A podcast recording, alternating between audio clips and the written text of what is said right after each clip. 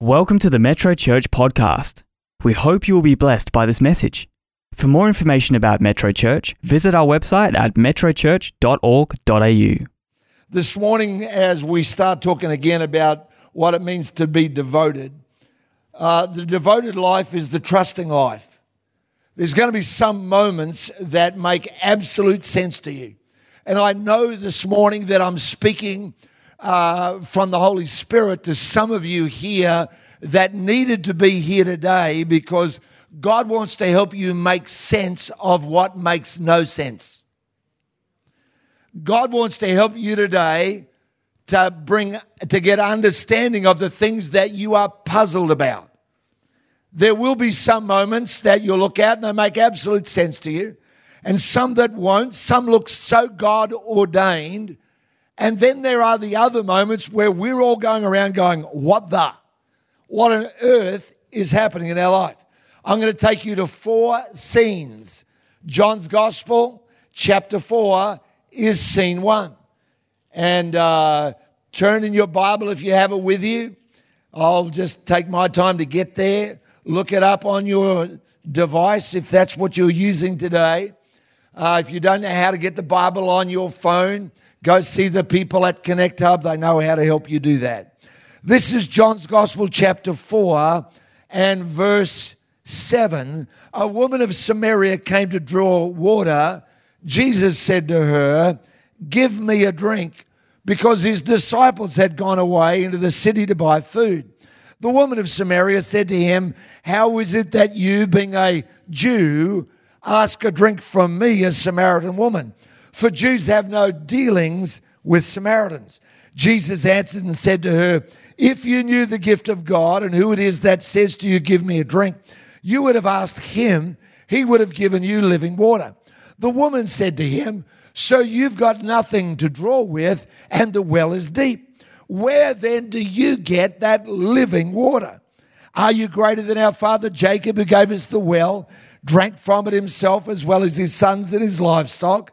Jesus answered not her question, but the deeper question she really needed the answer to. He said to her, "Whoever drinks of this water will thirst again. But whoever drinks of the water that I will give him will never thirst. But the water that I shall give him or her will become in them a fountain of water springing up into everlasting life." Now the woman starts to get understanding. She says, "So give me this water, that I may not thirst nor come here to draw." Jesus said to her, again, Jesus always goes deeper than your ordinary life. He says to her, "Go call your husband and come here." The woman answered and said, "I haven't got a husband." Out comes a prophetic insight. Jesus says, "You have well said, 'I haven't got a husband,' for you've had five." I don't know about you, I want to know what they all died of. Don't drink the warm milk. Anyway. "And the one whom you now have is not your husband. In that you spoke truly." Again, digs down a bit deeper. And the woman says, "I perceive you're a prophet. Our fathers worshipped on this mountain." She keeps on getting almost to the crux of it, and then jumping out to all the objections that come up from her childhood, all the things that have puzzled her for a long while. "Our fathers worshipped God on this mountain, but you Jews, you say that in Jerusalem it's the place where you got to worship." Again, Jesus starts answering the question behind the question. "Woman, believe me, the hour is coming when you'll neither on this mountain nor in Jerusalem worship the Father. You worship what you don't know. It's all a mystery to you. You're puzzled about life. We know what we worship. For salvation is of the Jews," or starts with the Jews. "But the hour is coming, and now is, when the true worshippers will worship the Father in spirit and truth, for the Father is seeking such to worship him. God is a spirit, and those who worship him must worship in spirit and truth." The woman said to him, now you can see it's all funneling down to the point, "I know that Messiah is coming, who is called Christ. When he comes, he will tell us all things." Jesus said to her, a Samaritan woman. not part of the Jewish people. A woman, not part of the, the leadership group, which was all male. He says to this Samaritan woman, he said, I who speak to you am he. And says, oh, there's a revealing here. Verse twenty-seven says, at this point his disciples came and they marveled that he talked with a woman. Not because she was a woman, he spoke to a lot of women. He had a mother. But they marveled that he spoke to a Samaritan woman who had a dodgy reputation. And they marveled that he talked with her, yet no one said, what do you seek, or why are you talking with her? Verse thirty-nine tells us there was immediately some response to that. Verse thirty-nine, many of the Samaritans of that city believed in him because of the word of the woman who testified, he told me all that I ever did. The Samaritans come to him. They urged him to stay with them. He stayed there two days and many more believed on him because of his own word.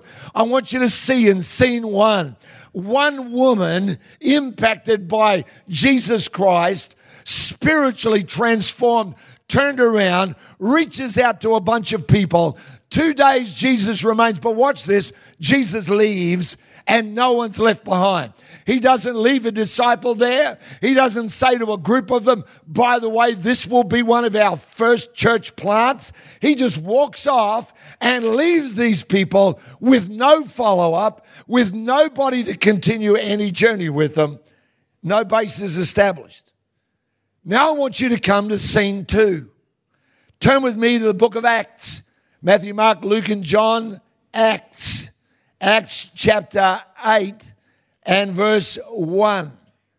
That was scene one. One woman impacted, reaches a bunch of friends who believe, but there's no ongoing journey. Nothing else happens.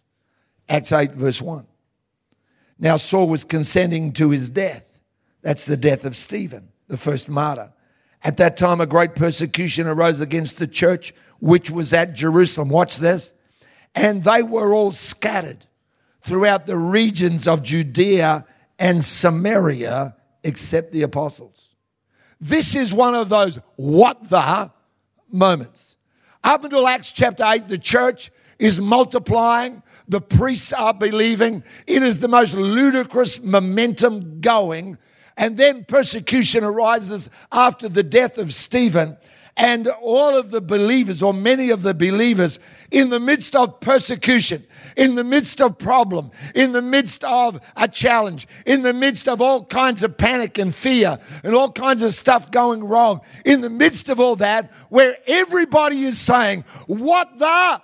What happened to the blessing of God? What on earth is going on? At that time, they all get scattered. Where? To Samaria. This is scene two. Let's go to verse four. Therefore, those who were scattered went everywhere preaching the word. Then Philip, not a pastor, not an apostle, he's a deacon, a helper. He delivers food to shut-ins. Then Philip went down to the city of Samaria and preached Christ to them. And the multitudes with one accord heeded the things spoken by Philip, hearing and seeing the miracles which he did. A revival breaks out, but the beginning of it was not Philip's great preaching. Watch it. One conversation Jesus had with one woman. The seed of it was not the persecution. It, that's the what the moment. But listen to me. God knows how to turn your what the moments into moments of harvest. God knows how to turn your stuff that you are scratching your head over, going, what on earth is going on? God knows how to turn that into something glorious, into something wonderful, into something that'll be the talk of the town. One conversation Jesus had with one person that no one else would have given the time of day. God is watching over every seed we sow. Scene one, one person. Scene two, the crowds. But let me take you now to scene three. It's in the same chapter of the book of Acts. It's in eighth chapter. Let's go down to verse twenty-six, because this very same guy. Now, I think that if this was the twenty-first century, someone had turned up to Samaria, all the people practicing magic arts and soothsaying and all the mediums and everybody else came with all their occult books and had a gigantic bonfire in the midst of, of the Perth uh, uh, square down there, and they brought it in and burned them all because they're so taken over by Jesus. They say, we see the false, we don't want it anymore. They absolutely surrender their lives to God. Miracles are just an everyday occurrence. All that's happening. It's amazing. All because of one guy who, when he went, said, I don't care what it looks like. I intend to bring the gospel, the good news, wherever I go. So he gets up and does all this. I don't know about the rest of you here. If that was now, he would be on every talk show. Certainly all the Christian ones. He'd be all you'd hear. Christianity Today would send out a reporter to interview Philip. Tell us, what was the secret? How did you have a revival? He'd say, well, you know, back there, I just, you know, in God and ooh, and, and I prayed. And, mm, it'd be amazing. And he'd have out a book. You'd go down to Koorong, and the first display you'd see when you walk in the door would be Philip of Samaria. Secrets of overcoming revival. He'd be everywhere. So let's read scene three. Are you with me? Scene three, Acts eight, verse twenty-six. Now an angel of the Lord spoke to Philip, saying, arise and go towards the south along the road. The Message version says the desolate road. The New International Version calls it a desert road, which goes down from Jerusalem to Gaza. This is desert. This guy who's just been preaching to thousands upon thousands. And then the angel of the Lord says, leave the crowds and go to nowhere. All right then. He goes down the desert, the desert road. If it's a desert road, there's no one there. There's not even a cafe. There's not a truck stop. There's no Miami Bakehouse selling pies along the side of the road that everybody wants to stop for. Hello? Anybody here for Miami pies? None of that there. He's going down, dusty. The crowds, people are asking, where are you going? He goes, the Lord has told me to go to nowhere. And they go, man, we need you here. Oh, you started this thing. It's up to you to finish this thing. He says, no, God's told me to go. And so he goes down. He stands in a desert place. It's remarkable. It doesn't make any sense at all. Verse twenty-seven. I know you want to know what happens in this scene. I'm just rolling the tape. So he arose and went. I wish I had time to tell you here about the end of it, because the end of it, watch this, at the end of it, he's translated by the Holy Spirit to the next place. But he had to walk first to the place of obedience. I don't have time to go into that one. You'll have to think about that for yourself. So he arose and went, and behold, a man of Ethiopia, a eunuch of great authority under Candace, the queen of the Ethiopians, who had charge of all of her treasury. That's someone worth knowing. They got the purse strings of the entire country. He had come to Jerusalem to worship and was returning. Philip standing out on a desert road. No one's there. All of a sudden, clip, clop, clip, clop. Sound of a Lamborghini. V twelve. Comes down the road. Down there, the throaty exhaust pumping out. Top is down. He looks over there and there's an Ethiopian cruising down the road. Woo-hoo. But he stops. And then Philip hears the Holy Spirit say this to him. Where am I up to? Verse twenty-eight. He's reading Isaiah the prophet. Then the Spirit said to Philip, go near and overtake this chariot. Mind if I join you? Come on in, he says to a stranger standing in the middle of a desert road. Jump in. He leaps over the door. Sitting in the comfortable calf leather white seats, hand upholstered. He sits there and he says to the guy, what are you reading? Don't you know you shouldn't be reading while you're driving? He says, I'm reading the book of Isaiah. And I love this passage because Philip leaves a crowd that are, everyone knows his name. And he leaves a crowd and goes and stands on a deserted road. And God sends along one person and says, that's why you're here. And he leads this man to Christ. He ends up getting baptized. Now that doesn't make any sense, except if you Google Ethiopia, you'll discover that statistically, Ethiopia today is the most Christian country on planet Earth. eighty-six percent of Ethiopia says they are followers of Christ. Because one man chose obedience over applause. Because one man said, you know what? I'm devoted to Jesus, not my ministry. I'm devoted to Christ, not the opinions of everybody else. What a remarkable thing. Let me take you to scene four, the last one. Acts chapter sixteen, same book. Let's just go over a couple of pages. Acts sixteen, verse four. And this is Paul and Silas, and uh, uh, as they went through the cities, they delivered to them the decrees to keep. I want you to watch this if you're reading along with me, which were determined by the apostles and elders at Jerusalem. Watch this next verse. So the churches were strengthened in the faith and increased in number daily. Paul is going through all these places that he's been, and the growth is leaping up another whole notch. It's becoming ludicrous.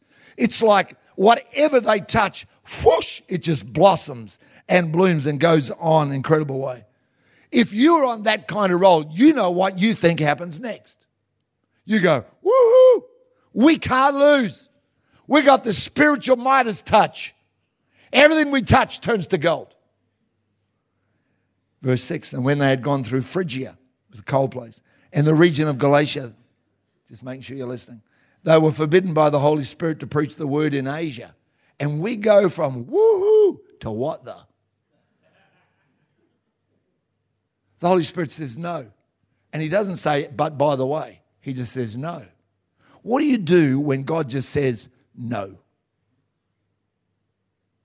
Most of us go, are you sure? How about we have a try anyway? That's how you end up with Ishmaels. That's how you end up with works of the flesh that oppress you the rest of your life. Huh? When God says no, well, after that, they'd come to Mysia. They tried to go into Bithynia, but the Spirit didn't permit them. And you're going, doesn't God love Bithynia? What's the matter with Bithynians anyway? Have we got any Bithynians here today? Well, I'm just checking. I don't know. There's people from every nation. So I'm figuring one day someone's going to walk in here. I'm going to say, where are you from? They say, I'm from Bithynia. I'm going to go, wow. You are the product of Paul's obedience. Listen, you are the product of, God, of Paul's obedience to a no. We hear so much preaching about yes, not much about no. But sometimes God's going to say, not now. Sometimes God's going to say, not that person. Sometimes God's going to say, that's not the door I have for you. Wow. It doesn't make sense. But we know, many of us, the rest of the story. Even though the Holy Spirit said no to Bithynia, that night he has a dream and a man from Macedonia says, come and help us. By the way, I should tell you, and this is just history. This is not uh, a Bible A reference, it's just history, you can go and look it up. Bithynia was so impacted that Pliny, the governor of that region, later reported this about Bithynia in writing, historical document. The temples are almost deserted. The sacrificial rituals have been completely interrupted. All because one man had obedience to a no. But God said, I've got someone else. It's their door. It's not your door. Are you with me here? Scene one is all about going to the one. Here's what the Holy Spirit is saying. I'm going to finish with this. Number one, don't despise the ones in your world. Jesus talks to one woman that no one else will give even the time of day to. And everybody went away going, what was that about? Jesus, you never followed it up. You never did anything. Can't tell you some of the things in our vision that as a church, because I'm not for vision moments in the sense of going, I'm just going to announce it. Some of the things have been going for years. And there's a goal in mind. But some of them are going to take some time. And some of them are all about waiting for the ones. And some of them don't make any sense. Don't despise the ones in your world. God might have you talk to someone and you go, what was that about? Who are they anyway? Don't be a Christian who's always looking for who can help you. Number one, don't despise the ones in your world. Number two, be the one who obeys. I do not know what else could be more important than to say to every believer, do what he says. The first miracle, the turning of the water into wine, came because one woman, Jesus' mother, said the most profound thing she ever uttered, apart from the yes to the angel. She said, whatever he says to you, do it. Number three, your present obedience will have future impact beyond what you can imagine. This morning we spoke about transform. I remember the conversation still, Mark. I remember where we were. I remember the restaurant we sat in, the cafe, and you said to me, I just want to do something to help kids that have no help.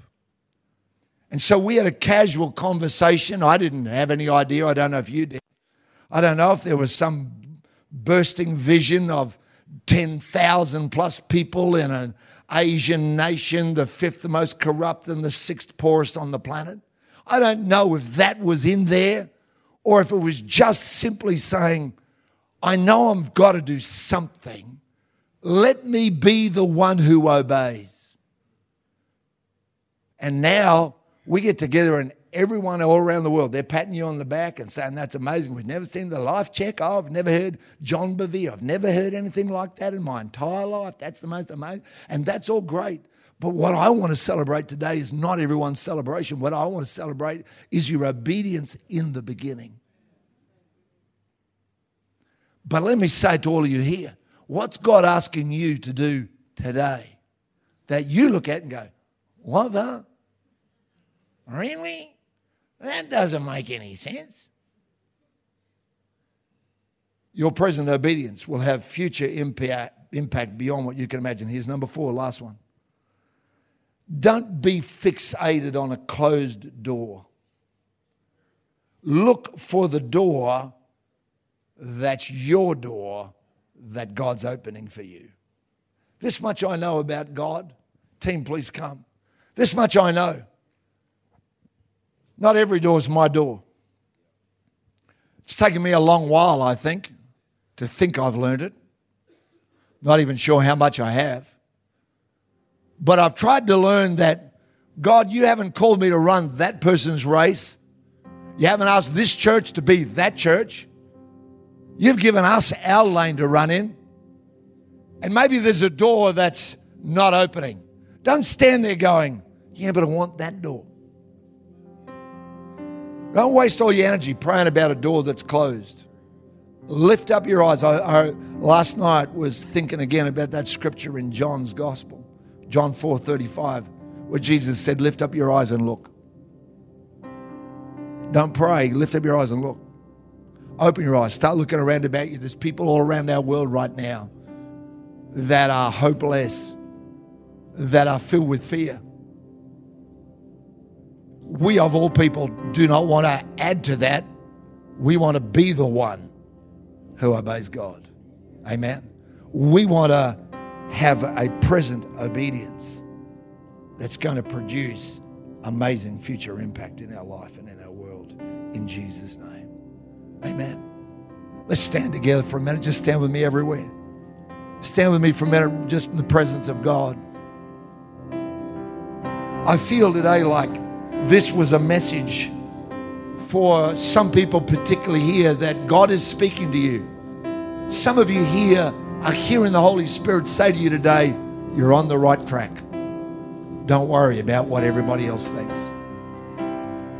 How many people, you know, that's what you're hearing the Holy Spirit say to you today. You're on the right track. You're on the right track. Lots of hands go. Some of you here, you're hearing the Holy Spirit say, I know you don't know, but I do. Trust me. How many people is that? That's your deal. You don't know? Thank you. But I do.